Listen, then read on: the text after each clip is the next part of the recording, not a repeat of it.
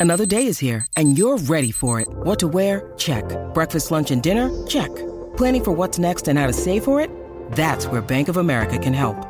For your financial to-dos, Bank of America has experts ready to help get you closer to your goals. Get started at one of our local financial centers or 24-7 in our mobile banking app. Find a location near you at bankofamerica.com slash talk to us. What would you like the power to do? Mobile banking requires downloading the app and is only available for select devices. Message and data rates may apply. Bank of America and a member FDIC. When you need mealtime inspiration, it's worth shopping Kroger, where you'll find over 30,000 mouthwatering choices that excite your inner foodie. And no matter what tasty choice you make, you'll enjoy our everyday low prices, plus extra ways to save, like digital coupons worth over $600 each week. You can also save up to $1 off per gallon at the pump with fuel points. More savings and more inspiring flavors make shopping Kroger worth it every time. Kroger, fresh for everyone. Fuel restrictions apply. Mary redeemed a $50,000 cash prize playing Chumba Casino this year. I was only playing for fun, so winning this was a dream come true. Chumba Casino is America's number one social casino experience. It's serious fun. With over 80 casino style games to choose from, you too could win life changing amounts of cash. Be like Mary. Log on to chumbacasino.com and give them a whirl. That's chumbacasino.com. No purchase necessary, void or prohibited by law. 18 plus. Terms and conditions apply. See website for details. The voice in the preceding commercial was not the actual voice of a winner. It's never been easier to communicate with people, but it's never been harder to know which platform you're supposed to communicate on. Here's a simpler solution. With call, meet, and message all in one app, RingCentral makes communication easy. With all that connectivity in the palm of your hand, you can work from anywhere with anyone at any time and never miss a beat.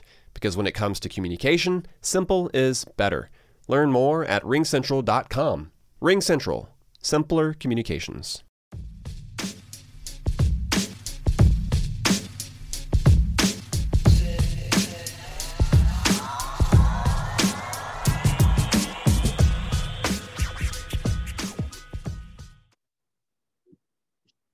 Welcome to MLB Daily, your one stop shop for daily baseball content. I am LJ LaFura. Alongside me, I've got Brandon Karam. Brandon, how are we doing today? LJ, personally, I'm doing great. In terms of my baseball fandom, it has not been a great weekend. Uh, I said that I wasn't going to give very many thoughts on the Yankees Red Sox series until, of course, the Sunday night episode. That's usually where the hot takes are the hottest. Uh, we just finish off whatever kind of weekend series it is, and it's it's our initial reaction. So, yeah. Uh, other than the Red Sox Yankees outcome, uh, certainly not doing bad. But we have quite a few interesting things that we're going to talk about outside of the Red Sox and Yankees, uh, including some kind of substance stuff. We're going to go through some Gold Glove awards. Uh, yeah, but uh, what do you say that we start off because we were supposed to do the the Gold Gloves on Friday's episode or Saturday's episode, excuse me. But uh, yeah, LJ, what do you say that we uh, start off with with the American League uh, Gold Glove awards as we see them right now, and then uh, we can get into the games. Yeah, I love it. I mean, this yeah, this is one of my favorite conversations we're gonna have this year. Love myself some defense, and can't can't wait to see how we feel this Gold Glove conversation is shaping up to start this year uh, particularly for this American League squad. So why don't we go ahead and get on into this?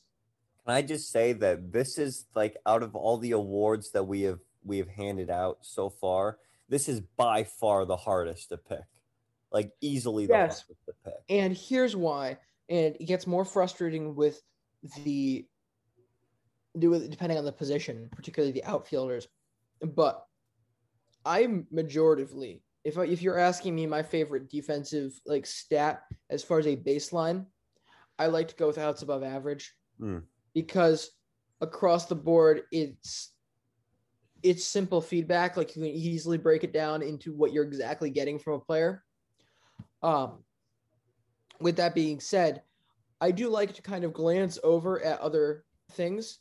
Like I'm not gonna, I'm not gonna go all in get all into UZR or anything uh, defensive runs saved per se in this conversation because I'm only using that in the player of the week conversations as just a baseline of what was done that week. I'm not ask, I'm not trying to give gold gloves based on those numbers because I don't think those are nearly as I'm not I don't I don't grasp what they're meaning nearly to the same extent in terms of like direct quantitative production as I do this. However, regardless of that, it is different every single time. It is maddening how different these can be time in and time out. Like, you know? Yeah, you like, know, I I I think the great thing about a baseball, especially the the defensive side, there's so like especially now, you know, we have all all of these uh, defensive stats that try to account for everything. Baseball is just such a wacky sport that you just cannot account for some stuff. Like random stuff's going to happen. The ball is going to take a terrible bounce. It's going to hit the base. It's going to do whatever. And you can't quantify some of that stuff. So these stats are not anywhere close to perfect, but they do give us a pretty good idea, especially outs above average, because it, it uh, uses a lot of StatCast stuff. It's all based on catch probability, or yeah, that or play probability or play probability. Yeah, for yeah. Uh, so actually, this will be a pretty good. I think I can. Um. Yeah, I'll have you take it that, that away. Yeah, define it as simply as possible because it gets a little in depth in baseball savant's definition. But basically, they use the out probability. So how likely it will be based on how hard it's hit, where it's hit, how the defense is lined up. That equates to a number of what percentage of the time that play should be made to get the out. So you then do that plus your actual success or failure. So if you get, let's say, a 20, you make a play that you had a 25% chance to make, according now, to Statcast, accord, right? According to Statcast, yes. So yeah, so like just for example, a hard hit, a pretty hard hit ball towards the left side of the infield, but up the middle where the shortstops got really ranging to get back to it and then make the throw to first quick. If that's like 25% chance that you're going to make that play successfully and you make it, that becomes a plus 0.75 in favor in your favor when it comes to outs above average. So every single time that you make a great play, it gets a huge boost. Every single time you make a regular routine play, it gets a minor boost. But the big thing for me is I think this one does a better job than others of not completely killing you for trying to make hard plays. No, and uh you know, I think a really good example. I'll just say this now because I know that we're not gonna uh, bring him up for the the Gold Glove awards because this is the American League show. But if you look at someone like Fernando Tatis Jr., sure he has the most errors this year, but he only has minus one outs above average because he is so rangy and he does try to make tough plays all the time. You know what I mean? And sure, it can be frustrating to watch him. I'm not sure if you saw the error that he made today, but it was just a really bad play in general. Uh, but like it goes to show that errors are not everything, and some guys get a lot of errors because they are they are just ranging to balls that guys can't get to otherwise. So I think that outs above average does a pretty good adjustment for to try to try to uh normalize everything. Yeah, and honestly, like you'll agree, I'd rather see a guy may try to make hard plays and fail and get what looks what would appear in the box score as a sloppier game if it meant guys were going all out for like ridiculous catches. Oh, like, absolutely. Like I would rather see a well, first off, I'd rather see a the one of the best plays that you could get would be a diving shortstop play where he has to turn around, maybe even still on the ground and throw it quick to first and have to get a nice pick from the first baseman. But like if that ball goes flying past the first baseman, it's I'm not okay with that. Like if it was the Red Sox, I'd be frustrated. But I'd rather see that than the players eating the ball all the time to boost their defensive stats. Absolutely. Well, uh, let's get into it. LJ, how do we want to do it for Why don't we just start with position. pitcher? pitcher? Let's just go one at a time. Yeah. All right, I need to pull up uh FanGraphs for the pitcher. Um, I kind of remember who I was gonna pick when we were planning to do this the other day. Um, I do remember who I was going to pick yeah, here. you can go ahead first. The first gold glove we are going to give out for the pitcher will go to Willians Astudillo of the Minnesota Twins. um, easily, like, yeah, does he qualify for as a pitcher? no, no, No, no, He's no. had but like three serious, like, appearances this year, but how many? How many does he have to have to technically like be like position eligible? Like, I want to say it's like you have to pitch a third of an inning for every game that your team plays on the year. So like 162 divided by 3. So like around 50 something innings, I think.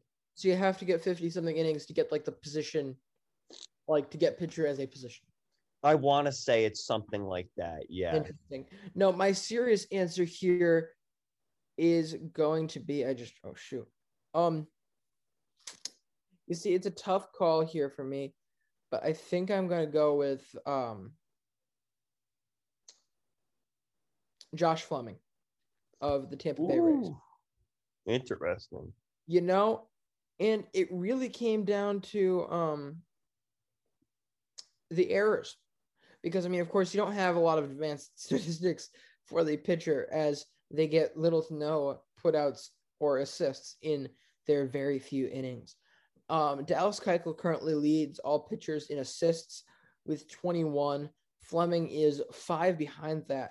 However, he has six more putouts himself, and more importantly, one less error. He is currently mistake three free through 66 innings. An argument could be made for, of course, both Dallas Keuchel because he is putting up a good season. I'm not gonna like I wouldn't be like totally mad over one error, but I think he would be a runner up. I think Nathan Eovaldi could also be a runner up here. Uh, six putouts, 15 assists, no errors over 90 innings. I think that those I think those two are closer together than uh, Josh Fleming. Yeah, uh, I'm gonna go with with a with a Dallas Keuchel. Uh, he has the most uh, defensive runs saved for any pitcher, and like you said, he's made the most putouts. Uh, certainly, Josh Josh Fleming has been very good. Uh, especially like you know trying to keep that that errors number low. I wish that Domingo Germán uh would learn that one, but you know it's it's certainly gold glove is a really tough award to give out. And then when it's the pitcher gold glove it, it it's it's essentially just like throwing darts. Mm. i mean you know it's so hard to even even the eye test for for pitchers. Because like lj you know we we we talk about you know how much should eye test be used over analytics and everything. But i feel like the eye test for pitcher fielding because they all just don't care about fielding whatsoever. It's the last thing on their mind. That Well, most like of them it's so hard like- to do.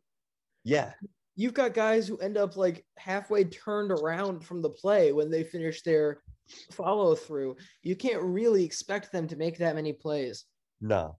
when they don't when they don't see the ball at the end of the at bat. Well, exactly. And then trying to watch it and be like, okay, well, was that a good play or was it just because he was turned around and had to adjust his body so he like made it look like a very good play, you know? So Yeah, that too. there's just so Uh, much with it. Yeah. Yeah, the next one we're going to go into here at first base is almost frustratingly difficult because in the American League, defense at first base is so dry. Yeah, this is, There's this like is nothing. really tough. I just on this one, I mean, there's certainly the National League first base is very competitive. I would say that. Hmm. Oh, yes. That one is a le- legitimate, like, it's a conversation. Oh, it's a race. Like there's like five guys who could get who are in striking Like, distance. Yeah. Oh, absolutely. As for American League, I mean, do I really give this to Carlos Santana? Uh, I mean, good. I think he's been pretty good this year. I think that he's been for his career, he's always been kind of, you know, an on base percentage guy. He's he's gonna get you walks. And has he ever won a gold glove? I'm gonna check right now. He's never won a gold glove before. Uh, but he has put up some solid defensive stats in some years. Uh, certainly not the greatest. Actually, I can't give it to him. I just looked at his like WAR, and it's it's not positive. How can he like l- almost lead the American League in outs above average for first baseman, but have a negative defensive WAR? Well, to be fair, he's also only leading it with one out above average. Yeah, Oh, He's only he's only almost leading it there. Uh, I do. I would be interested to hear your justification in not taking another guy on this list, and that is the guy I'm going to take here, Yandy Diaz, as the first baseman here. You know, I'm not going to overly sweat how many innings these guys are getting. yeah, Like, if you're a platoon guy and you're playing a semi-consistently consistent level, like he he plays a good, a very good amount over at first base. I'm going to go ahead and counter, and he has been numbers wise very good and very consistent all around. That's another thing that I kind of really am strong on. Yandy Diaz, two outs above average. Um, certainly much better to going going to his right than going to his left. However, with that being said, it's it's consistent enough all the way around. He's not a minus anywhere. Whereas depending on which way that Carlos Santana is moving, like if he's having to move, Carlos Santana has not been good moving to his right this year to make plays. And that's that's largely where his numbers have struggled. If he could clear that up, I would have no real qualms with that. And again, again, that looks you look at the righty lefty splits for this, and it's also very well shown in there. well, that- first base is tough for like the lefty righty splits because you you're really only getting the ball hit to you if it's a left-handed hitter. No, no, no, no. I know, but but regardless, I mean, I think that's a good judging point. If, if it's anywhere close, I mean, Oh yeah, yeah. I wouldn't. I'm not gonna pick this based on who's definitively like the most well-rounded. But like, if a guy has, if a guy at any position has significant trouble going in a going to field a ball in a specific direction, then I might have to look the other way. You know, I I really don't like my my Carlos Santana pick. Yandy Diaz certainly is up there, but I checked his WAR on on Baseball a reference, and he has a negative defensive WAR this year too. I think that just goes to show how much of a mess it it, it, it is for not only a defensive stats as a whole, but for how weak the uh, AL first base class is for this.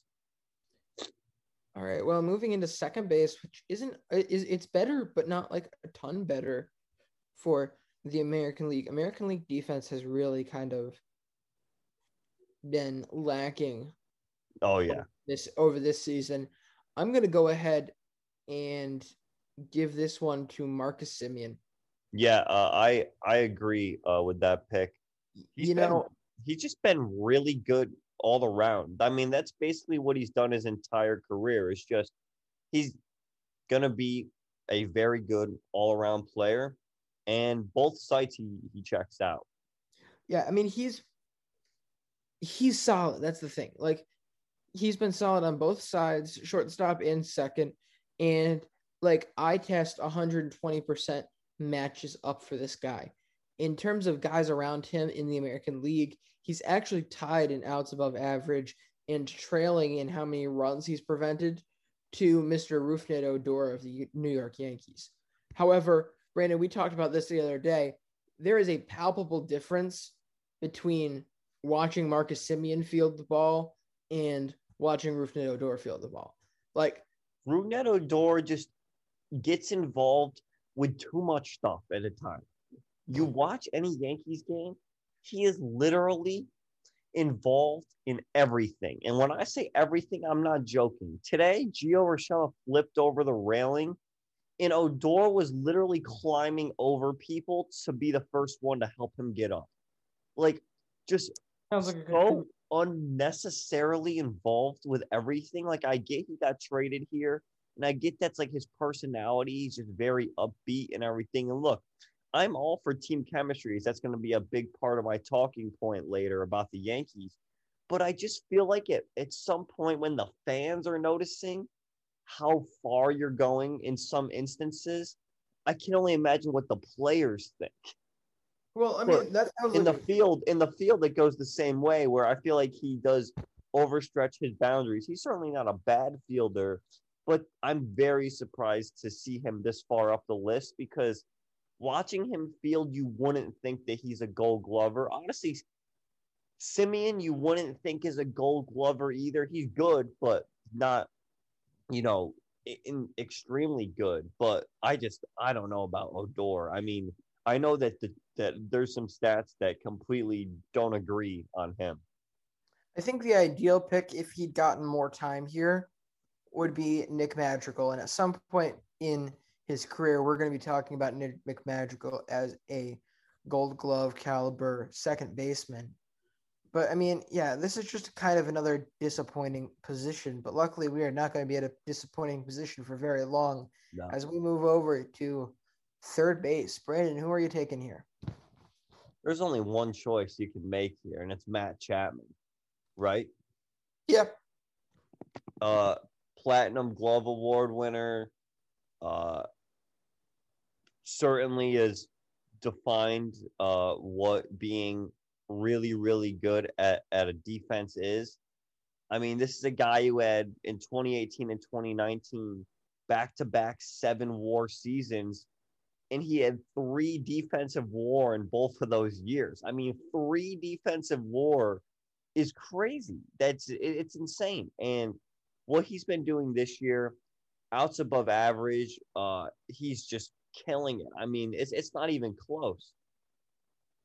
it's it's not even close and this is one where i'm not i'm not sure if you can say i mean we're talking about a nine out difference here between him and the next best guy here joey wendle but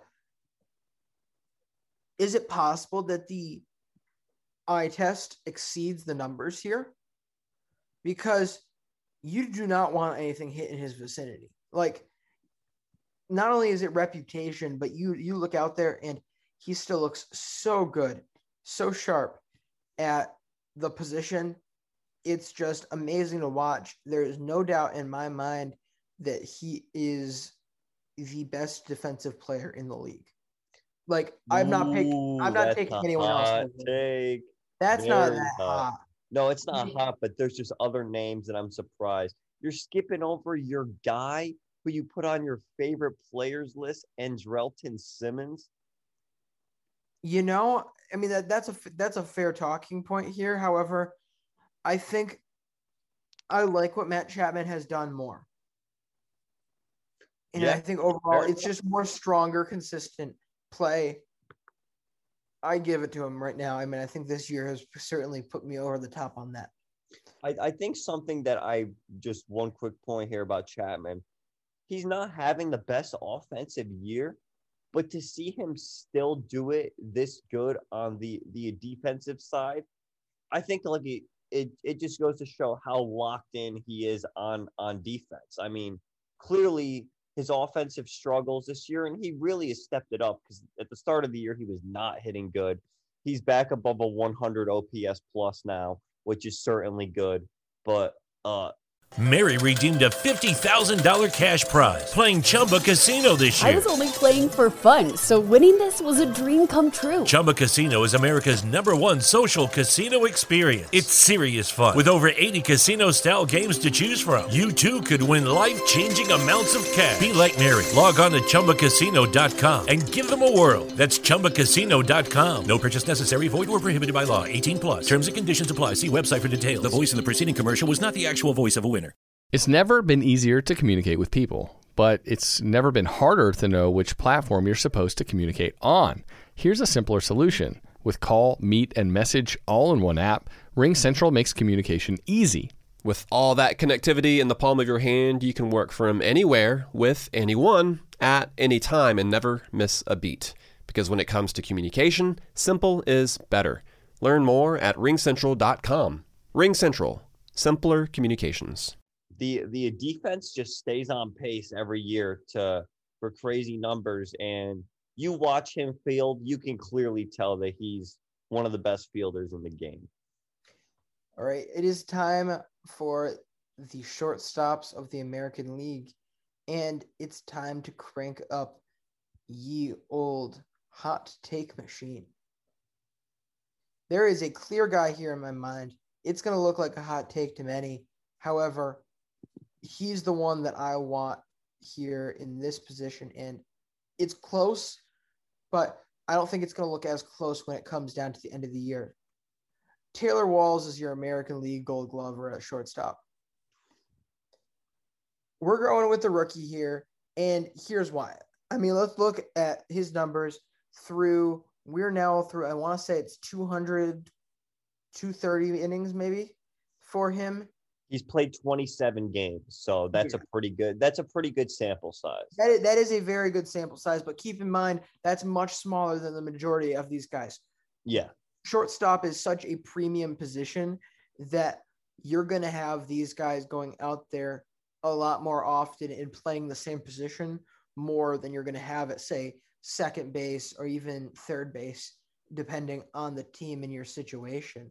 Taylor Walls here right now 90% of his plays in his like area he's been successful on. His estimated success rate has been 88. That is high. However, 90 is still ridiculous. He's currently sitting at two outs above average, which is low compared to guys like Andrelton Simmons, who currently sits at 12. He leads the American League among shortstops in that. But I, I still have to take him here. I mean, I've this is a guy I've watched on multiple occasions, and he is just absolute clamps there at shortstop. I mean, I'm not sure that that term doesn't normally get used in baseball, but I think we need to start using it. He's been clamps at short. And when it comes down to the end of the year, this number disparity we're seeing now will not be nearly as close. First off, Andrelton Simmons has been very healthy this year, so that could add, factor in as well. But more so, if you pace this out, like so these guys both get even amount of time, we're talking about I did the math the other day. We're talking about 10 outs above average for Taylor Walls, somewhere around nine or 10 outs. And then he actually passes him in DRS and UZR. Or no, not UZR, but DRS. Mm. So the the number the numbers are much more comparable than you would think at first glance. I think this is going to be the first of several gold gloves for Taylor Walls. If they can find a spot to play him uh, in the in the future years. Yeah. Well, I mean, he's got to be somewhere, right? Yeah, right. Like he's he's too good to not uh, have him on the field every day. Uh, but I'm gonna go with I'm gonna kind of veer away from outs above average for for this one. I'm gonna go with Isiah Kiner Falefa uh, for mine, and a lot of it has to do with so he played third base and catcher last year, which uh, just first of all the fact that or uh, excuse me, last year he just played third base and shortstop, but in 2018 and 2019 he was playing catcher, second, and third. To play catcher and third base is, is crazy. Then they moved him to shortstop this year, full time. He wins a gold glove at third base last year. And the Rangers saw enough in him to put him at shortstop. He's already at 1.4 defensive war. I mean, sure, outs above average, he's not there. But in terms of war, I mean, this is this is crazy the year he's having uh, there's a stat called total zone runs, uh, and he leads the American League for shortstops. In terms of range factor, which is like how many plays do you make compared to the rest of the league, he leads in that in terms of range factor per nine innings as shortstop. It's him, number one, Andrelton Simmons, too. I'm to go with Isiah Kiner Falefa. Honorable mention to JP Crawford, who has also been fantastic at shortstop this year and leads the entire league actually in war, but or for for uh, for defensive war. But just as for Kiner Falefa, I'm going to give it to him because this is essentially a new position for him this year. And for him to be this good at it is really impressive. All right, Brandon, what are you thinking for left field here? Again, the outfield we've discussed already gets a little weird because basically no two stats line up with each other here. No. And in addition to that, so many outfielders play across the outfield at different points in time that you ha- really have to go with fully qualified. Like I've been looking at guys who've had like 10 a minimum of 10 attempts because guys like Taylor Walls, who maybe came up in May or didn't start playing that position until a little later in the season, maybe having a much better year than other guys, but don't have just haven't hit that qualifying threshold yet. So this is certainly somewhere I think I you have to go with the guys who are within that, you know, what is it like three innings per game qualify. Yeah, uh for this one, I'm gonna go with Mark Canha.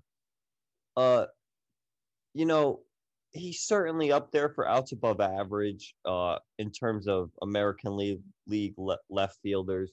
He does play a little bit of center field as well, but he is he's mainly played in left field this year, and he's just solid. I mean, he in years past has been an okay defender, but I'm just I'm really having trouble picking someone here. Uh, LJ, unless like I'm missing anyone, I feel like he's a pretty good choice. I mean, just looking here, you know, maybe Eddie Rosario up there. Uh, his stats seem to be pretty good on the the defensive side. You know, do we throw the name Andrew Benintendi in there? Do we throw Lourdes Gurriel Jr. in there? Yeah, you know, there's just this is certainly one of the tougher spots. Um, yeah, it is. And you know, the two guys when you said are we missing anybody? I think Andrew Benintendi probably has to be put his name in there. However, like it's just okay. Again, there's not left field is not known as a premium defensive position. It is No. the it, it is the least important defensive position in the outfield. That's why you're not seeing a lot of ridiculous numbers here. So I think if we're looking at numbers here, um, just briefly glancing at uh, ultimate zone rating, you've got guys like Andrew Benintendi and Justin Upton would be the next two guys after like Rosario, Lourdes Gurriel. Honestly, I think I want to go with Eddie Rosario here. And again, part of it is I like that pick a lot. I test. I mean, I'm not. You see, I, I'm conflicted though because then you go if you look over into more of the Statcast stuff, you could make a case for Alex Verdugo here as well. Yeah, we put it in the conversation. but he- has has he been playing pri- primarily left field or he been in center a little too? They've been calling. They've been call, They're calling him a center fielder in in like the baseball savant system. However, he qualifies as a left fielder, and Hmm. it has been majority him. Like any opportunity they've gotten, they've put Kike in center or Danny in center to move him over to left. So I can understand that being a knock on him there, but I mean he's currently third in success success percentage added among left fielders here and that in the entire league he is leading the league he's leading the american league by 1% you've got randy Arozarena you got andrew benintendi michael brantley mark Canha, all around that left fields 1% added you know so they're they're doing just a little bit better than what they're expected to however he's just a s- extra step up i think he deserves consideration as well All right, center field now. sure All right, certainly one of the more fun spots to look at for for Gold Gloves. We have a pretty competitive class here because the outs above average leaderboard has five guys has has their own top five, and then you can look at a stat like UZR, and it's a completely different top five. So either there's been a lot of good center fielders this year, or I mean, just there's a big something's not being accounted for uh, here. But you know, it surprises me how high a Byron Buxton is on these lists for only having played like 200 innings in the field this year. Hmm. Like his UZR is second in the league, is number one for American League center fielders. Number two is Myles Straw, who is legitimately played three times the amount of innings that Buxton has. In terms of that stat, UZR divided by 150. I mean, it's not even close between Buxton and and anyone else. But I feel like it would be cheap to to give it to him because he hasn't really because he hasn't played a full year, and there's other guys who are, are who have certainly been uh, very good this year, like Brett Phillips, uh, like Lucky Land Casino asking people what's the weirdest place you've gotten lucky? Lucky? In line at the deli, I guess? Aha, in my dentist's office. More than once, actually. Do I have to say? Yes, you do. In the car before my kids' PTA meeting. Really? Yes. Excuse me, what's the weirdest place you've gotten lucky? I never win and tell. Well, there you have it. You can get lucky anywhere playing at LuckyLandSlots.com. Play for free right now. Are you feeling lucky? No purchase necessary. Void where prohibited by law. 18 plus. Terms and conditions apply. See website for details. Ramon Laureano, but I think I'm going to go and give it to Brett Phillips, uh, another Tampa Bay Ray. You know, I, Tampa certainly doesn't get it done offensively better than other teams, but they're solid defensively. And that's where those hidden wins come in.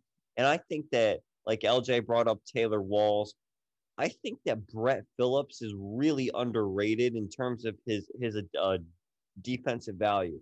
He can't hit a lick. I mean, he's not a good hitter, but what he's bringing to you defensively, you don't mind that 86 OPS plus when he has been just in terms of outs above average, really good.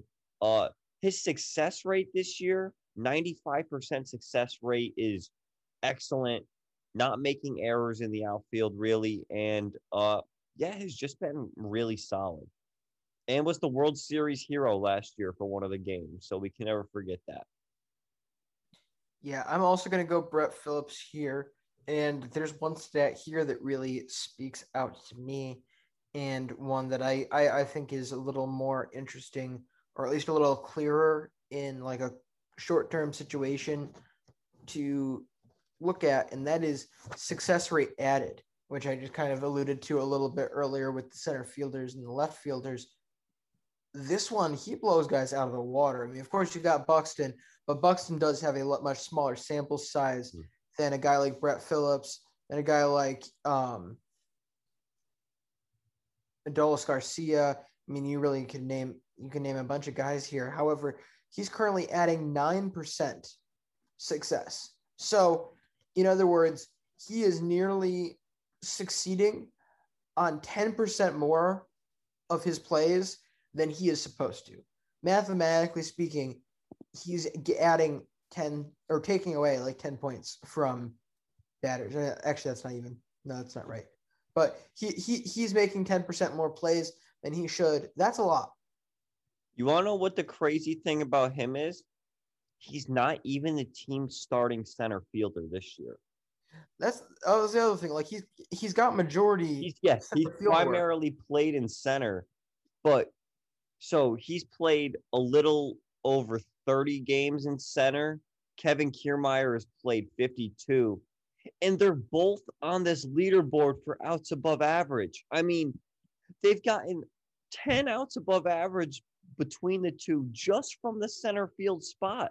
I mean, talk about like a defensive platoon.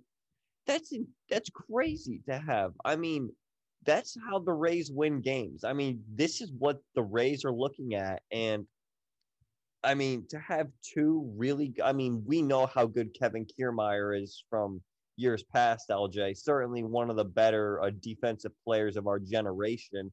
I think Mm. it's fair to say. But, you know, with him being a sort of sort of mentor to Brett Phillips, we could see a really good a defensive player in the making here. Also, didn't know that Brett Phillips played on the Kansas City Royals in 2020, also, and then got traded to the Rays during the middle of the year. Just didn't realize that. Notice that. I'm kind of playing around here just to see. Yeah, another defining factor here is looking at um, hard hit balls. And Brett Phillips also, again, this is one of the best players. You're right, one of the best center fielders we've seen in years in Kevin Kiermaier. And he's getting outclassed on hard hit balls by Brett Phillips right now in terms of um, outs above average. Like there's a two out above average difference when the balls hit 90 miles an hour at him between the two. guys. Kiermaier also had a play this year where the ball was literally hit to Randy Arozarena in left field, and it was a tag play.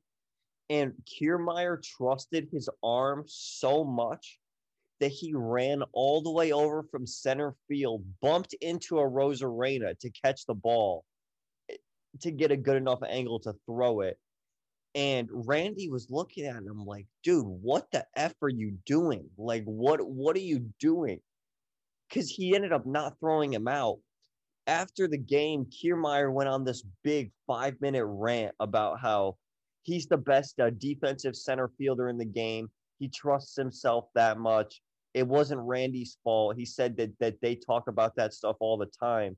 I'll have to pull up the clip, LJ, but like he literally ran all the way into left field. Like there was no reason why he should have been catching that ball. And yeah, you know, he's he, he could be kind of a juicing that outs above average a little bit, but certainly I can't deny what he's been doing in the past and what Brett Phillips has done this year.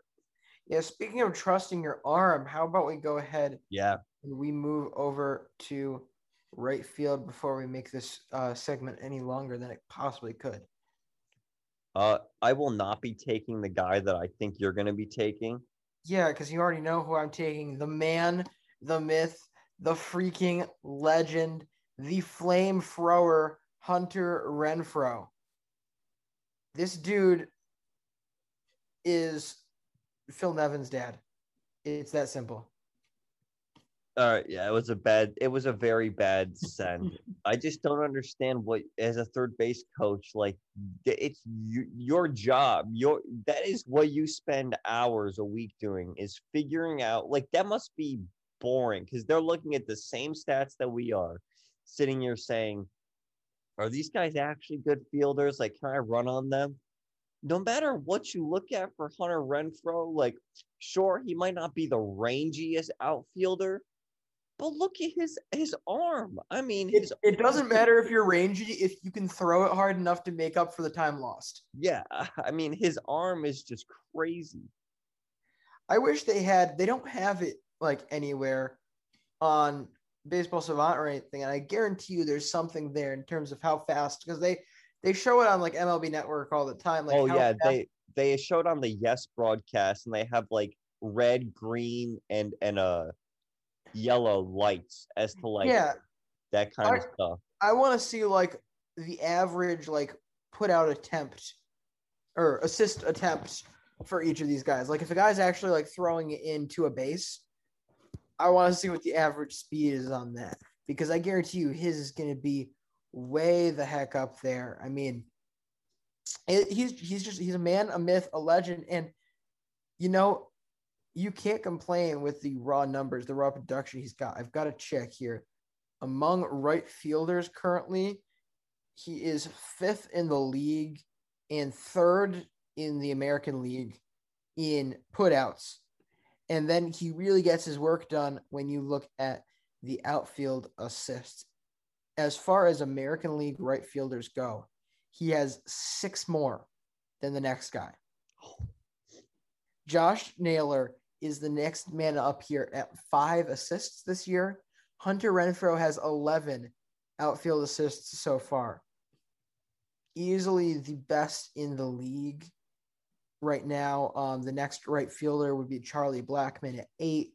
And then I have to look at in terms of across the outfield. But across the outfield really doesn't say that much, at least to me. Yeah, I mean, in terms of if we're looking at all outfielders, Lourdes Gurriel also has eight. But if you're not in right field, it's not the same. Like you're making those th- those throws are much farther to important bases in right. Like that's why that's why you set yourself up with the guy with the cannon there. So give me Hunter Renfroe. I am going to be going with Joey Gallo for this one. Uh he's just a tank in the outfield. Uh currently he leads the entire MLB for outfielders in terms of total zone runs, which is part of the calculation for ultimate zone rating. And he's up here and outs above average too. Uh he currently sits third in terms of American League right fielders behind Manny Margot, who's another Tampa Bay Ray, who they also have classified as a center fielder. So, whatever Tampa is doing uh, defensively in the outfield this year is just crazy. Yandy Diaz was also put in as a third baseman, and I doubt he's seen more than two games there. So, I wouldn't put much stock into it. Well, I mean, Manny Margot's played 10 games in center, so I'll give it to him. But yeah, we're going to go Joey Gallo. For a guy his size, you would not think that he would be that good at fielding. I mean, 6'5, 250, and he's at a corner outfield spot. Yet he won the gold glove last year, and it's just a really impressive fielder. I mean, he has a very good arm we certainly saw. Uh, I think it was earlier in the year, LJ. He had a really nice throw to get someone at third base, or it might have been even at home plate. It was over 95 miles an hour off his hand, or something like that. So, yeah, let's go with Joey Gallo, and he won. Uh, or and yeah, like I said, uh, defensive run saved. He's up there. So, absolutely. Uh, catcher, and then we're good. Yeah, catcher, and then we're good. And it's kind of a is it a tough call? I kind of want to go Sean Murphy here. Yeah. Uh and he's think... like and he's like the most regular catcher out of that list. Yeah. You know, Mike Mike Zunino is having himself a really nice year, fielding and hitting too. Has been really good hitting this year, but yeah, I think Sean Sean Murphy is the the way to go. LJ, you understand these framing stats a lot more than I do. If you'd like to explain a little or just quickly, however you want to do it. Yeah, uh, quickly because we don't have. Yeah, we've gone like an hour on this. No, no, I know we're not bad. Are we? I don't really? think. Um, I, I don't. I'm, I don't think so. Mary redeemed a $50,000 cash prize playing Chumba Casino this year. I was only playing for fun, so winning this was a dream come true. Chumba Casino is America's number one social casino experience. It's serious fun. With over 80 casino style games to choose from, you too could win life changing amounts of cash. Be like Mary. Log on to chumbacasino.com and give them a whirl. That's chumbacasino.com. No purchase necessary, void, or prohibited by law. 18 plus. Terms and conditions apply. See website for details. The voice in the preceding commercial was not the actual voice of a winner winner. Shopify presents cool sheets from aha to lying awake while you bake isn't cool. I suffered from the wrong kind of hot in bed, heat induced insomnia. That was my aha moment. Bed sheets that keep you cool. Then I thought, how do I even sell bed sheets? That's when I had the idea that made it all possible signing up on Shopify. With the help of Shopify's intuitive online store creator, I started selling sustainable bamboo sheets that keep cool year round. And my cool idea became a reality. Hot sleepers around the world rejoice. Shopify makes it simple to keep your cool while starting and growing your business. Start selling with Shopify today and join the commerce platform powering millions of businesses worldwide. From aha to anything is possible. This is Possibility, powered by Shopify. Start selling online today. Sign up for a free trial at shopify.com slash free 22. Shopify.com slash free 22. But anyway, you know, so to make it quick, basically you have the like look the the heart of the plate is one one thing. However, then you have the like the edge of the plate and outside the edge of the plate. That is deemed the shadow zone, where it's kind of like right within that judgment, like that room for error for an umpire. And so as a catcher, you're trying to play with that room for error and convince him to your side. So what framing statistics look at is they look at any pitches that come within that, you know, I want to say it's like an inch or whatever, an inch or so off the plate or the first inch of the plate on either side, up, down, left, right. And so it you want to what you want to see as a catcher is you want the most amount of pitches in that shadow zone possible to be called strikes.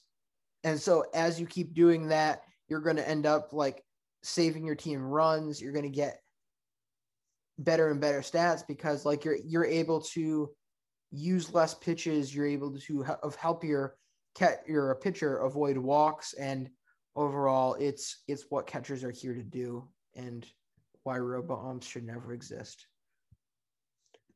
Well, all right. We both went with Sean Murphy. I think we can get onto the game. In terms of pop time, he's also the best of the group that's like up at top. Oh yeah, I didn't even think to to check out pop time, but that's a good stat, definitely. Uh yeah, really impressive. You wanna know who else is up there on pop time? Gary Sanchez, one point. Yeah, where is he on the uh, runs extra strikes? We don't need him for that. That's why you don't, you don't need it. You don't need him to actually do stuff behind the plate. LJ, don't you love when your three hundred million dollar pitcher is able to take the number three hitter out of your lineup?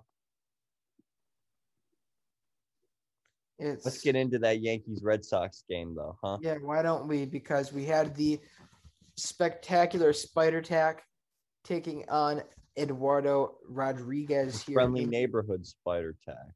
No, the spectacular spider tack before this game. Oh.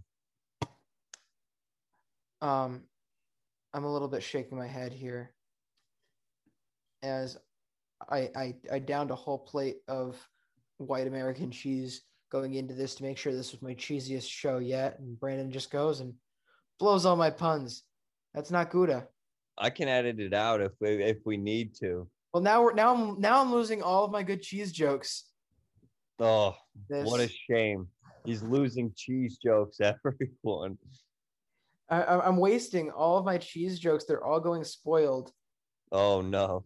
But anyway, yeah, we've got the formerly spectacular Spider Tack Gerrit Cole taking on Eduardo Rodriguez here, and things were not pretty from the beginning of this game as the Yankees tried to avoid their second sweep of the season by the Boston Red Sox.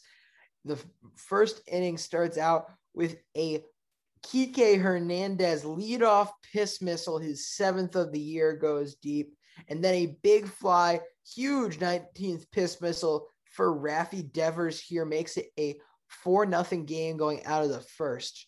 This score will hold for a little bit, but it'll only be till the third inning as JD Martinez sends piss missile number three of the game out of the park. Continue they continue to get all over Cole as Christian Vázquez hits a sac fly later in the inning to make this a six nothing game. Aaron Judge did manage to score here in the top of the sixth with Eduardo Rodriguez in his waning pitches. He hits a two run piece, his 17th of the year. But then the Red Sox hop right back on the train here in the bottom of the seventh.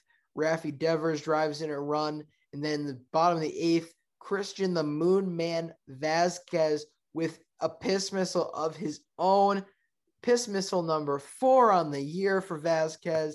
And then Kike Hernandez drives one more in for good measure. The Red Sox complete the sweep and keep their, their season sweep hopes alive over the Yankees with this 9 to 2 win. Give the win to Eduardo Rodriguez. Eddie Aces is back, folks. Six innings, two earned, eight strikeouts for Egod, and the loss will go to the man who must now be known as the friendly neighborhood Spider Tack because there was nothing intimidating about this performance. Five innings, eight hits, six runs, six strikeouts. No bueno. That wasn't very Gouda for him at all. The hold will go to Garrett Whitlock. The Yankees spit in his eyes, said he was no good. And Brandon, overall, before I ask you about your general series thoughts, I've been dying to ask you of your general thoughts about game two. Um, it was your night off, so I can't expect you to have seen every every little bit of it. However, I, w- I really wished I was talking about it with you last night as the Yankees lost in a death by paper cut fashion. Uh, it, you know, it, we bring up Albert Abreu because we have to put guys on the IL in in our bullpen. That doesn't mean you have to use them just because you just called them up and they haven't pitched yet. Like, what is wrong with this organization? I don't understand how they just feel like it's okay that in important games we can just turn through pitchers because oh, it's fine because in a week he'll get sent back down. That's not how teams win games. And not only that, because I'm getting pissed off over a guy who pitched the last two innings, yet it did, I mean, it kind of affected the outcome of the game, in my opinion. I mean, not only that, but game two was just a mess. I mean, you have our lineup that has produced this series, certainly not runs, but they're getting hits and walks. Like they are getting on base. However, there's no sort of situational hitting on this team ever. I mean, in terms of runners in scoring position, I'm pretty sure we're the worst in the league this year. And when you combine that with the team that hits into the most double plays and the worst base running team and one of the worst fielding teams in the league, I mean, that's that's where the buck stops with this team. It, it's just I don't know. In terms of game two, look, Jordan Montgomery, from what I saw, I mean, you can tell me a little bit more, but he didn't pitch terrible. I mean, he no. certainly held his own, six, got, six strong. Certainly got, not what Eovaldi did, but uh, he just, got absolutely screwed. But you guys by just defense and good base running here because really, I mean, again, the difference in this game, this is a 4 2 final with two RBIs on hits that didn't leave the infield or batted balls that didn't leave the infield. I have to I also have to ask out of my own like cruelty. I texted you last night. Rafael Devers for bronze base runner. Did you have yeah, any context exactly at that point? Did, no. So what oh, did he do? Okay, so there was a pop up to Luke Voit in foul territory, and oh, Luke Voit tagged up right, running back around, and Rafi tags up and beats him to the beats beats him home. It wasn't even that like it was it was like it was behind first base, but it wasn't like I wouldn't say within the outfield area either. So it was like a it was a medium depth. Like I was not expecting that play to go well at all, yet let alone to have him come in standing. No, and as for the whole my thoughts on the whole series, you guys pulled out all the stops to screw around with the Yankees, and they just weren't ready for it. Jacoby Ellsbury has no reason to be at at Dustin Pedroia's thing, uh, his his jersey, whatever, whatever they were doing, just just honoring Dustin Pedroia just for whatever reason. Because and, he retired. Yeah, okay, because he retired. Best leaders of the 21st century Red Sox. No, you know, uh, you know, uh, of, of course, but like he has no reason being there. That's the first time Yankee fans have seen this guy in public in five years. and this is where it is with a Red Sox jersey on. I mean, look, props to them because you guys just completely that as soon as I saw him, I just knew it was going to be a rough rough series and look there's just people out there who are still confident that this Yankees team is a playoff team. They cite the 20 or the 2009 team that uh, was like 38 and 32 and they had lost their first eight games of the year to the Red Sox. No, this is not anywhere close to the 2019. The 2019 had a one unanimous Hall of Famer, one that missed by one vote, and A Rod. Not to mention, you have other guys on there who are potential Hall of Famers in CC Sabathia, Mark Teixeira. I mean, Robinson Cano, if he didn't do steroids, would certainly be in the conversation. That team had ridiculous amount of talent. They had Johnny Damon leading it off. There was just a completely different feel with that team because that Yankees team was playing good from like early May. Like they struggled in the first month, but they were playing a good brand of baseball. This Yankees team this year is one of the most boring watches I have ever seen as a baseball team. Legitimately, 85% of the Yankee games this year are borderline unwatchable. It's just so boring because the offense is stagnant. Somehow we have the 13th best OPS in the league, which is just either it shows how bad the offense has been this this year or just how boring our offense is in general. And there's no sort of leadership on this team. Who is the leader in this clubhouse? Because LJ, certainly I know the players' personalities a lot better than you, but from an outsider looking in, I mean, who is stepping up in in your mind in these situations? Like who is talking to the team after the loss today? Is it Aaron Judge? Like, is Aaron Judge in that spot yet? Is it? I Um, mean, who who could it be? Like, it's it's not Gerrit Cole. No, I think I, there's it's not anyone in the bullpen. It's certainly not Zack Britton because if anyone, yeah, you could say certainly he's a veteran, but he was creating rifts in this team in spring training with all the stuff that happened with Domingo Germán. I mean, who is the leader? Where is the leadership here? Who is going to take accountability for this stuff? Yeah, honestly, I mean, this is a, a good topic to dive into at another point in time as well. Like where where, where you're most apt to find leadership within a team. It- you, you're certainly less apt to find in a bullpen guy or a pitcher because I mean it's so separate. Like you really actually you you need two. However, the lar- a large majority of the issues with the overall team chemistry are seeming to come from you know just no synergy, synergy in this lineup. If I had to point to somewhere of a guess, again, I don't have a great grasp. I mean, I've watched plenty of Yankees being in upstate New York. I don't have a great grasp. If I like was forced to pick someone, it would be Brett Gardner. See, But see, like he also he also I could also very much see him being more of that rogue type. No, like see the thing with him, he's been on the team forever, so he certainly has a good. He certainly can talk to his teammates, but I think he has more of a personal re- relationship with the guys rather than that team leader relationship. And you know, the Red Sox lineup every day, two through five, is the exact same. You never change it. You just hit your worst hitter first, and then you put your best four hitters two through five. And it works for you guys. It, it works.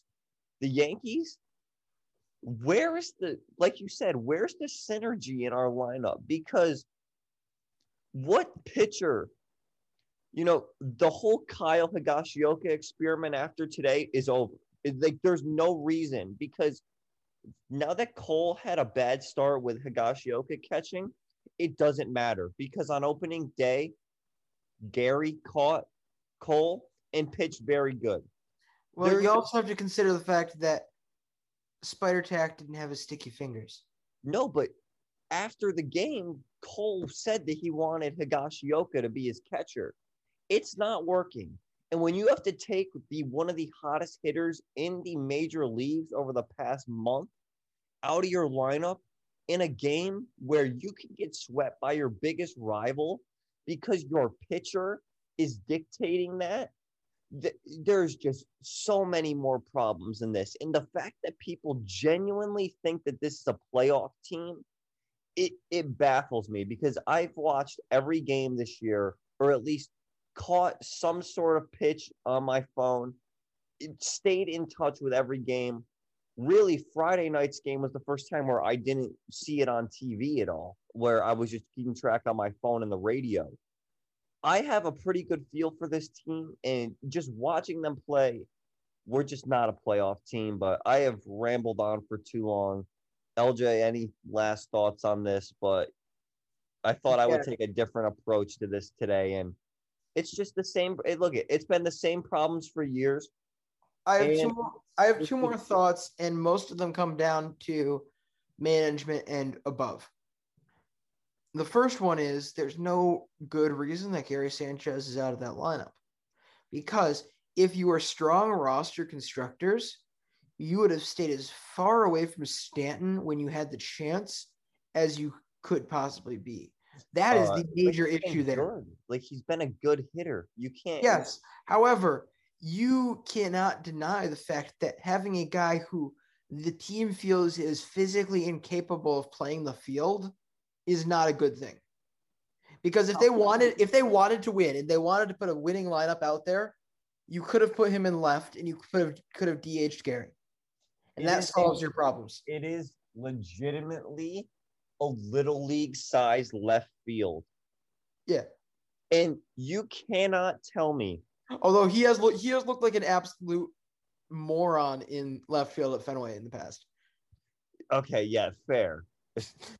but that's the that's beside the point. He's better than Miguel Andujar out there. I'll tell you that because Andujar gets scared once he hits the warning track because he doesn't want to get hit by the wall.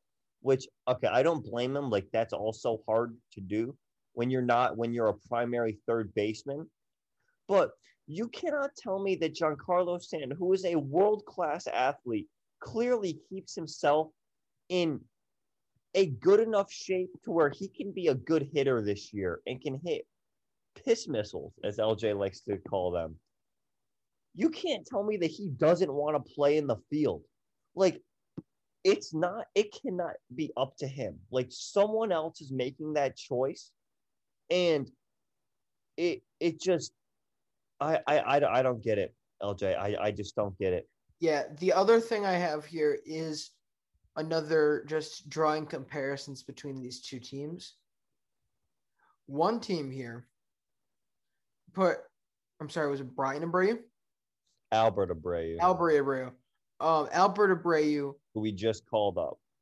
out there for two innings in one of the most crucial series of the year. Like, I'm sorry, but you're a fool if you're a team, a, a huge team like this, and you don't get up for your biggest rival.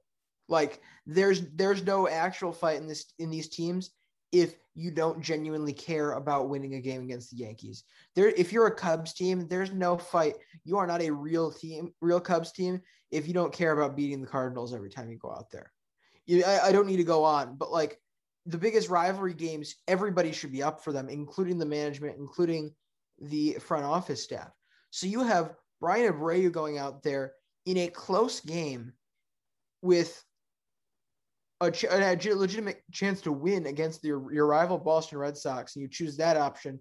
Meanwhile, in order to ensure that win, the Red Sox are sending Adam Ottavino out there for his third straight day because he's the best guy that is not like his arm's not about to fall off.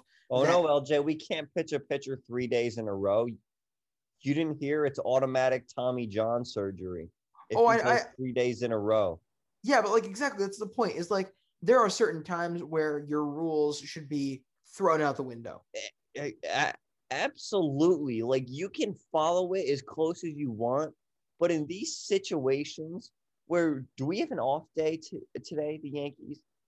I'm not sure. Regardless, okay, well we don't, but we're facing uh, Dylan Bundy, so it it Yes. might as well be. Uh, I just LJ, I just the fact that I heard people saying this is a playoff team. Look, the pitching has been good. Like we pitched good other than today. The first two games, I didn't mind the pitching. It's just wow, some of these moves here. I mean, bringing in Brooks Kriske today, we just waste these guys because we know that they're going to be sent back down. We Well- punted three games against the Tigers by not pitching anyone good. We didn't use a single high leverage arm in three games other than Aroldis Chapman, and we end up taking him out and give up a walk off home run. It's just uh, all right. Uh, I, I, Well- I, I'm just, I'm, I'm just, Exactly. And it's like one of those things where like they've basically punted multiple games against the Red Sox as well because they've decided to not to, to play the long game rather than to take the important momentum ones rather than to actually like I'm not saying kowtow to your fan base all the time, but you should be willing to actually care about the games that are important to the people that are paying your salary.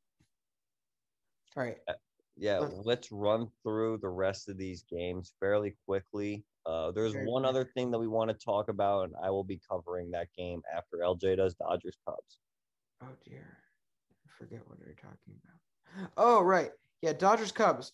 Uh, scoring starts at the bottom of the second as the Dodgers get RBIs from a Cody Bellinger home run as well as a Zach McKinstry grand slam. Put them on top. Javi Baez does go yard, but that will only make it a 6 1 Dodgers game. And this one ends 7 1 in favor of Los Angeles. Give the win to Clayton Kershaw, who hit, pitches a beautiful eight innings with four hits, one earned, and 13 strikeouts. The loss will go to Adbert Alzolay, who goes three innings, allowing four earned with three strikeouts. Mary redeemed a $50,000 cash prize playing Chumba Casino this year. I was only playing for fun, so winning this was a dream come true. Chumba Casino is America's number one social casino experience. It's serious fun. With over 80 casino style games to choose from, you too could win life changing amounts of cash. Be like Mary. Log on to chumbacasino.com and give them a whirl. That's chumbacasino.com. No purchase necessary, void or prohibited by law. 18 plus. Terms and conditions apply. See website for details. The voice in the preceding commercial was not the actual voice of a winner. When I deployed, I didn't realize that even the air I was breathing was dangerous. Since coming home, I've watched friends get sick and struggle to get the support they deserve. But now, that's finally changing. We're eligible for new VA healthcare and benefits based on when and where we served. Even though I feel okay, I'm going to apply for my sake and for my family. Learn more and apply today. Visit va.gov/pact. All right. Uh Mariners and White Sox, they played two games today. One was a continuation of a game from Saturday. And in that game, top five, Taylor Trammell opens the scoring with his seventh homer of the year, and it's one nothing. But then Leury Garcia ties it up with a single of his own. We're tied at one after five innings. Ty France goes deep to put Seattle back up two to one but Yasmani Grandal with a sac fly, and we are tied back at two. Top nine, Trammell steps up and goes yard again. Two home runs on the day for him, has two out of the three RBIs for Seattle, and they pick up a 3 2 win in what was game one uh, today. Give the win to Paul Sewald out of the Seattle bullpen. They went with a bit of a bullpen game today and or in this game, and it certainly works. The loss to Liam Hendriks, who allows that home run to Trammell, now three and two on the year for him. Uh, so because this game did get uh restarted or not restarted, but continued from where it was. Lance Lynn had the start for the White Sox yesterday, went three innings and didn't allow a single hit or run, and then got taken out eh, for Dallas Keuchel to come pitch five innings today. And LJ, I'm not sure if you just heard what I said. He just Yeah. got back. Lance Lynn, though, gets the start yesterday, three innings without allowing a hit. Game gets suspended. Dallas Keuchel comes and tries to continue the no hitter, is unable to. But the big story in this one Mariners pitcher Hector Santiago, the first pitcher to get caught with foreign substance while uh, getting checked while leaving the mound. They found some sort of sticky substance on his glove. His glove was then placed into a white trash bag and carried out of the stadium uh, for further investigation. And if he's suspended for 10 days, the Mariners will be short a roster spot. They're not able to get him off the team unless they cut him or trade him. And that's really going to suck for if that happens. I mean, being short a pitcher for 10 games is a big deal. Well, that's the point. And I'm glad it is that way. Yeah. I mean, of course, he's going to get the whole due process. They're going to figure it all out. They're going to actually like investigate what they have there, what they've got on the glove, what they have on tape with spin rate and all of that. So there's no guarantee that this is even going to lead to a suspension. However, if he did use something, he 100% deserves everything that's coming to him, and so does the team. Because as a cult, as a team culture, as a coaching staff, as the trainers across the board, if you set the precedent that none of this stuff should even be getting into the locker room or the clubhouse, and you actually like enforce this stuff, if you take this seriously as a team, there is not a lot of good reasons that you're going to find this stuff on the mound. So if they're not able to get their stuff together as a team, then they don't deserve that roster spot. No, certainly not.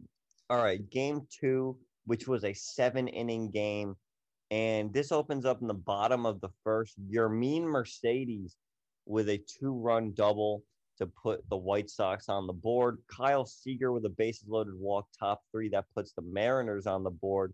But the White Sox take a 7 1 lead in the fourth, thanks to another Yermin Mercedes single. And then a Zach Collins bases clearing double makes it 7 1. Mitch Haniger, though, tries to get Seattle back into it. He gets a three run homer in the top of the seventh off of Liam Hendriks, who, once again, Tony pitching him twice in the same day, and he allows home runs in both appearances, yet is able to get the save in this one as the White Sox win seven to five. Give the win to Aaron Bummer. It was almost a bummer in this one.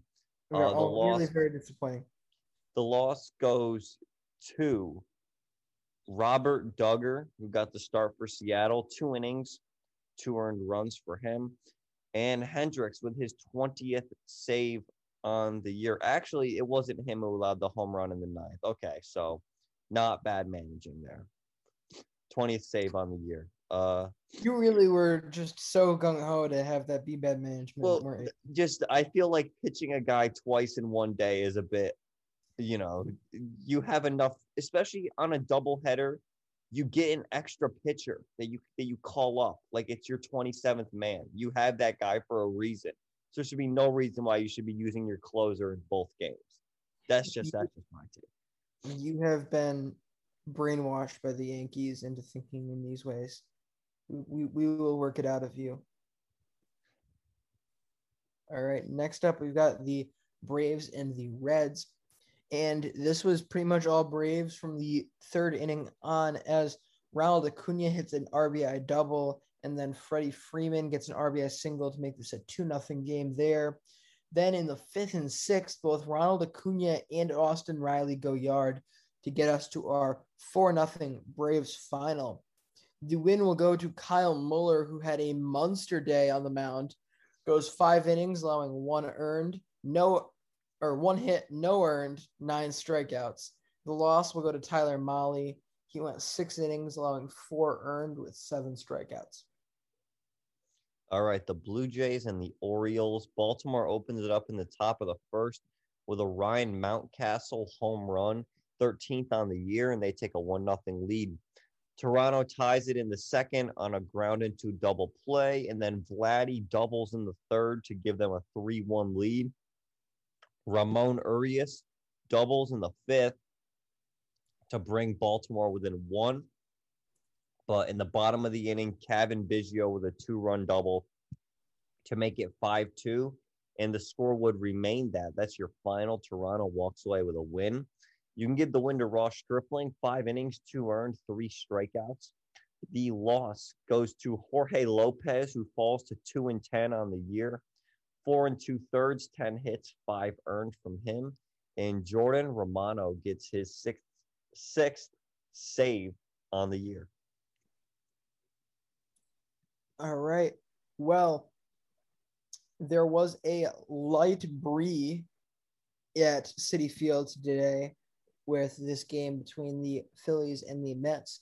And it affected a couple different spots here. We've got Odubel Herrera hitting a sacrifice fly in the top of the second. This is a precursor to a three-run third inning for the Phillies, which put them up four nothing before the Mets got a chance to respond. In the bottom of the eighth, Pete Alonso hits an RBI single to cut this to a three-run deficit, and then Kevin Pillar goes yard, his eighth home run of the year in the ninth inning, makes it 4 2, but the run will end there as the Phillies defeat the Mets 4 to 2. Give the win to Zack Wheeler. He went seven innings, allowing four hits, no earned, and eight strikeouts.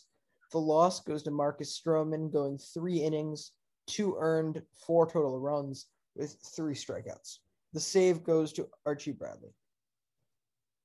All right, Angels and Rays were scoreless till the top of the fourth when Phil Gosselin comes through with an RBI single to make it one to nothing. Angels. Brandon Lowe steps up and says, I will not be replaced by Wander Franco. 15th homer of the year for him, and we are tied at one.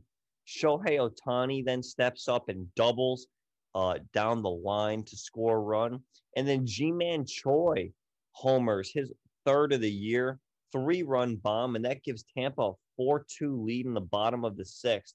Then Tampa Bay's bullpen, very uncharacteristic, gives up runs in the sixth, seventh, eighth, and ninth innings, allowing the Angels to come back. Juan Lagares with a double, Shohei Ohtani with a triple to tie it in the seventh. Then top eight, Phil Gosselin with a home run to give the Angels a 5 4 lead. And then to top things off, Ohtani's son, 25th homer of the year. Angels walk away with a 6 to 4 victory. Three out of four Tampa Bay relief pitchers allow earned runs. Certainly not something that we're used to seeing. The win goes to Tony Watson, Patrick Sandoval, five innings, three earned, and six Ks for the Angels. Ryan Yarbrough for Tampa, six innings, two earned, and four strikeouts. The loss goes to Matt Wisler out of the bullpen. Next up, we got the Nationals and the Marlins, and the Nationals get on the board here in the top of the first with a Josh Harrison single that scores one. This is tied up by Jesus Aguilar double in the bottom of the first. Sandy Alcantara is looking good all the way into the sixth inning, but just when you think things are going well, Sandy finally says, I can't bear this offense any longer. Trea Turner goes yard, Josh Bell goes yard, and the Nationals win this one five to one. Give the win to Max Scherzer. He went six innings, allowing one earned run and seven strikeouts. The loss goes to Sandy Alcantara. He went five and a third, allowing four earned runs, five total, with three strikeouts and two home runs. All right, Tigers and Astros. Uh, this series has been pretty uncompetitive so far throughout the weekend, but the Tigers actually are able to do something here. Uh, but it starts off really boring game in general here. Carlos Correa sac fly in the top of the fourth. That makes it one nothing Houston. Akil Baddoo, bottom seven, ties it up at one. And we go to extras. Houston un- unable to do anything in the top of the 10th. Bottom 10, how about a little walk-off sacrifice bunt? Robbie Grossman comes through. The Tigers win two to one. And I believe uh break the Astros win streak, right? Um, no, that got broken. They during lost yesterday. Yeah, the that's right. They lost. Oh, yep, that's right. Okay, well, still, Astros have been storming hot lately, and uh, yeah, Tigers spin a very good game. Our guy Tarik Skubal, seven innings, one hit, one run, and nine Ks against the best offense in the league. Maybe this Tigers pitching staff is going to be very good in the future uh, with a guy like Skubal at the helm. The win goes to so- Gregory Soto out of the bullpen. The loss to Blake Taylor out of Houston's bullpen. Jake Odorizzi, he's been putting it together lately. Five innings, two hits, no earned runs, and three strikeouts. That season ERA, LJ, I remember we used to joke at the start of the season about how he literally forgot how to pitch. 4.08 ERA now. So he certainly got it down. Mm-hmm. And um, yeah, the Tigers uh, take this one. All right, next up, we got the Brewers and the Rockies. It really is just the Brewers and the Brewers. Keston Hiura gets the scoring going in the bottom of the third with a solo home run. From there, Omar Narvaez and Keston Hiura drive in four more runs, and the Brewers win this one 5 0. Give the win to Lauer out of Milwaukee. He went six innings, allowing two hits, no earned runs, and six strikeouts. The loss will go to Chichi Gonzalez, who went five innings, allowing three hits, one earned with four strikeouts. All right, the Twins and Indians. Minnesota scores runs in the first four innings of the game. They get a Trevor Larnach RBI single in the first, and Andrelton Simmons two run home run in the second a Josh Donaldson home run in the third, and a Nelson Cruz three run bomb in the fourth to take a seven to one lead. They go on to win this one eight to two. Not a lot going on in this game. Jay Happ with the win, six innings, two earned, and seven Ks.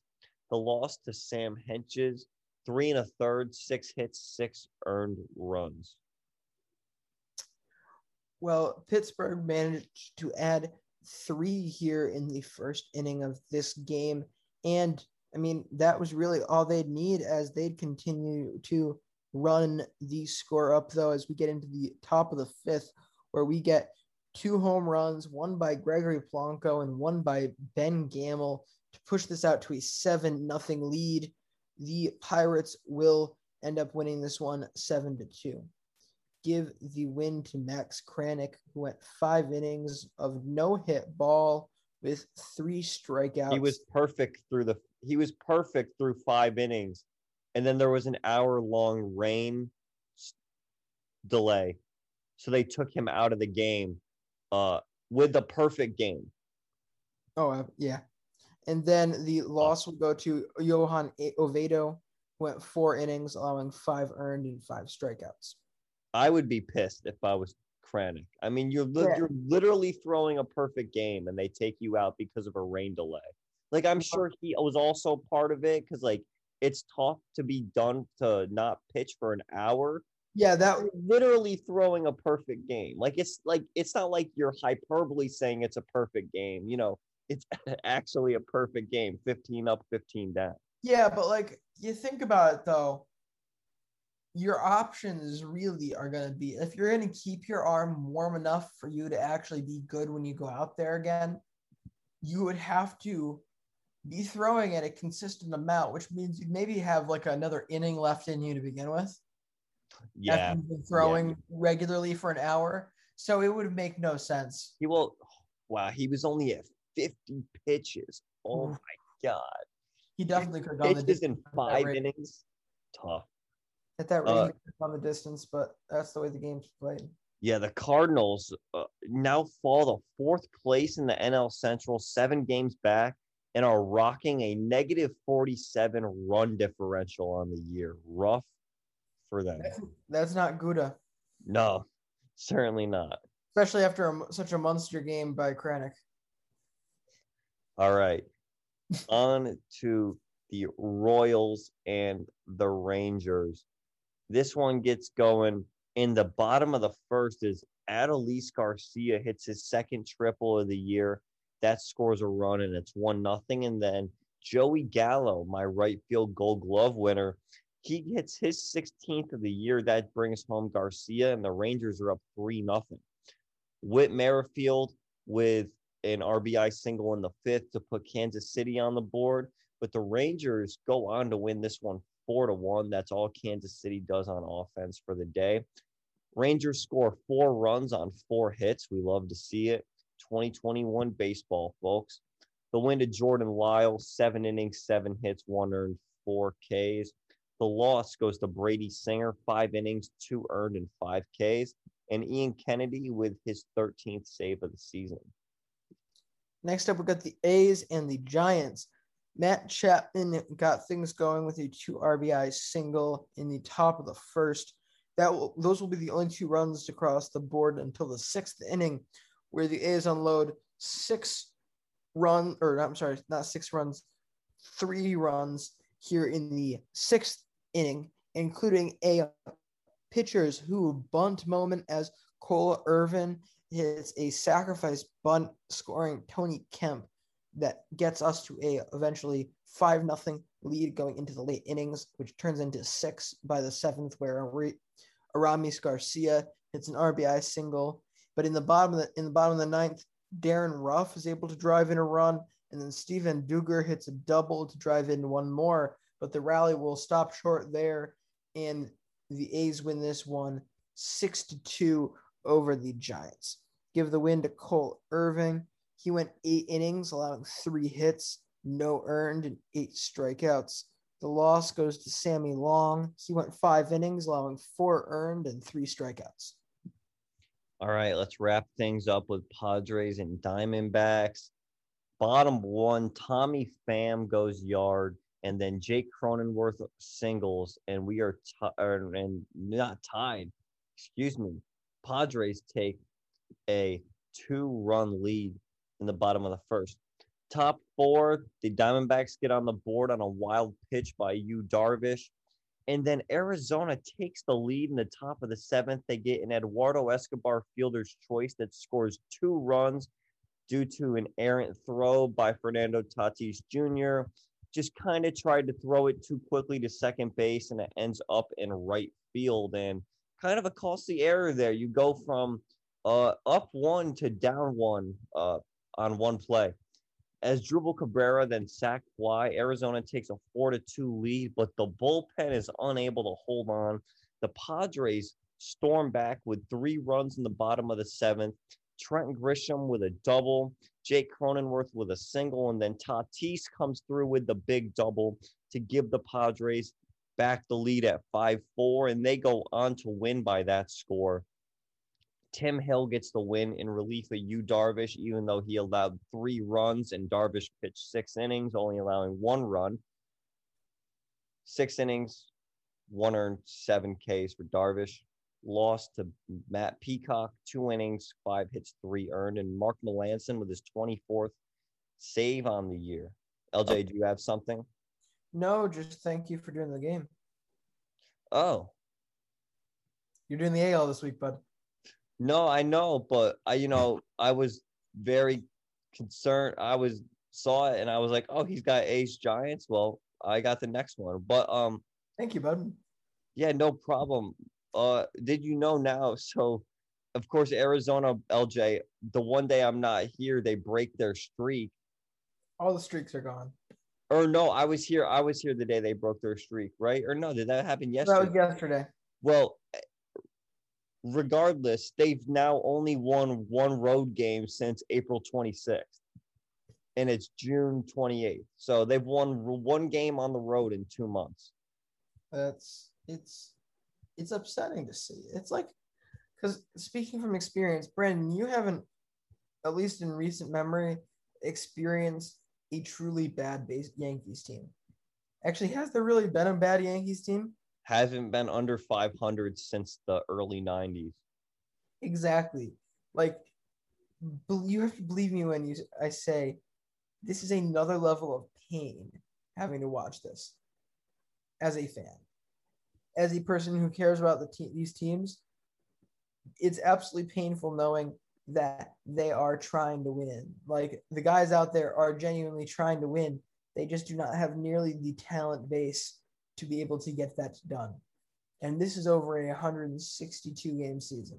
I would have cried if I had to watch the 2020 Red Sox over any more than 60 games. You know, and I, Diamondbacks I, group has to deal with this for an entire year. yeah, it's just it's rough going out in the the desert right now, but I think that that is going to wrap up today's episode. Thank you for listening to the MLB Daily podcast. Be sure to follow us on Twitter, play our trivia game at MLB Daily Pod. Follow us on TikTok. We post clips from every single show. Uh, so yeah, check us out there. And uh, yeah, we will see you guys tomorrow. Se mañana.